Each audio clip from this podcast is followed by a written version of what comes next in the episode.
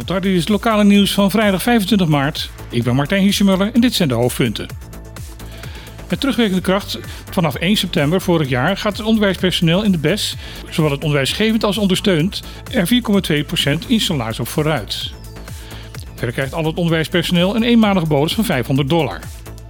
Dit is het resultaat van een nieuwe arbeidsovereenkomst die kort geleden is afgesloten. In dit geval is vooruitgang gezien de 4,2% wel relatief, aangezien alleen al het afgelopen jaar de inflatie op de eilanden boven de 5% heeft gezeten. Het moet dus eigenlijk meer gezien worden als een koopkrachtreparatie, meer dan een salarisverbetering. Tussen eind dit jaar en begin volgend jaar zal er bekeken gaan worden of er ruimte is voor meer loonsontwikkeling. Verder is afgesproken dat de komende periode gewerkt gaat worden aan de professionalisering van de medezeggenschap van het personeel op scholen.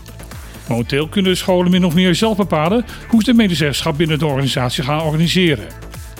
Het is de bedoeling dat de wet medezeggenschap scholen, zoals die bekend is in Europees Nederland, uit te breiden naar de scholen van Caribisch Nederland. Binnen de eilandsraadsfractie van de PDB, de Democratische Partij, zal er een personeelswisseling gaan plaatsvinden. Meester van de fractie, Michiel Pieters, zal plaatsmaken voor Daniel Christian. Wegens gezondheidsredenen is het de keuze van Pieters zelf om deze stap terug te nemen. Laat daarbij in het midden of dit tijdelijk of definitief zal zijn. Dani Christian is kleinzoon van Nesty Christian, een van de personen die in 1954 aan de wieg heeft gestaan van de partij. Fractieleider Kraak Abraham betreurt het vertrek van Pieters, maar vindt het aan de andere kant mooi dat jong talent op deze manier een kans krijgt om ervaring op te doen. Om het belang te benadrukken dat je nog steeds aan de COVID-basisregels houdt en meer informatie te geven hoe je de corona-zelftest moet doen, heeft de afdeling Publieke Gezondheid een videoclip gelanceerd voor jongeren die op scholen gedraaid gaat worden. De videoclip maakt deel uit van de campagne Leven met COVID-19. Binnenkort gaan medewerkers van de publieke gezondheid de middelbare scholen langs om uit te leggen dat de coronaregels wel zijn afgeschaft, maar dat het virus nog niet is verdwenen van het eiland. Dat betekent dat bijvoorbeeld bij oudere en kwetsbare mensen extra voorzorg nodig is. De dienst wil daarom promoten dat jongeren twee keer per week een zelftest doen, om zo ook te weten dat je niet ziek naar school gaat. De testen zijn gratis en de dienst benadrukt dat er genoeg testen in voorraad zijn.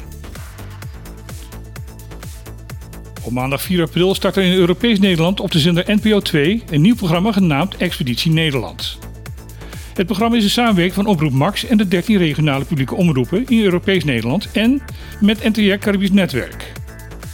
Op deze manier krijgt het Caribische deel van het Koninkrijk een volwaardige plek in het programma dat een compleet beeld wil geven over het Koninkrijk. Het daarbij betrekken van Caribisch Netwerk vinden de makers van het programma een logische stap. Ook redactiecoördinator Leonie Schenk van het Caribisch Netwerk is blij.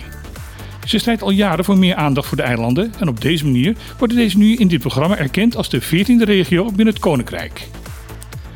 Expeditie Nederland is te zien vanaf maandag 4 april om half 7 Caribische tijd op NPO 2, BVN, maar ook via de streamingdiensten NPO Start en El Ziet. Nieuwe pieren in Bonaire zijn onwenselijk en onnodig. Deze uitspraak deed milieuminister Rob Jette gisteren in antwoord op vragen van de Kamer betreffende het programma Zembla op 17 februari. We berichten gisteren hier ook al even kort over. Jette is zeer duidelijk. Een nieuwe pierbouw voor de kust van Bonaire is geen optie. Een nieuwe stijger in of nabij het Koning Willem-Alexander Natuurreservaat is voor de minister onwenselijk. Een nieuwe pier bij het vliegveld is volgens hem overbodig. De minister heeft het in zijn reacties niet over een nieuwe vrachtpier bij Hato, waar momenteel onderzoek naar gedaan wordt. Wel noemt de minister de mogelijkheid dat de pier bij Bopec opnieuw in gebruik genomen zou kunnen worden. Wel zei Jette dat de optie die is ingediend door het web om de energievoorziening op Bonaire vergaand te vergroenen goed is bekeken, maar dat het niet rendabel is gevonden. De constructie via Bonaire brandstofterminals via een investering van 10 miljoen door het Rijk en daarna geld lenen vanuit de kapitaalmarkt is voor het Rijk een stuk voordeliger.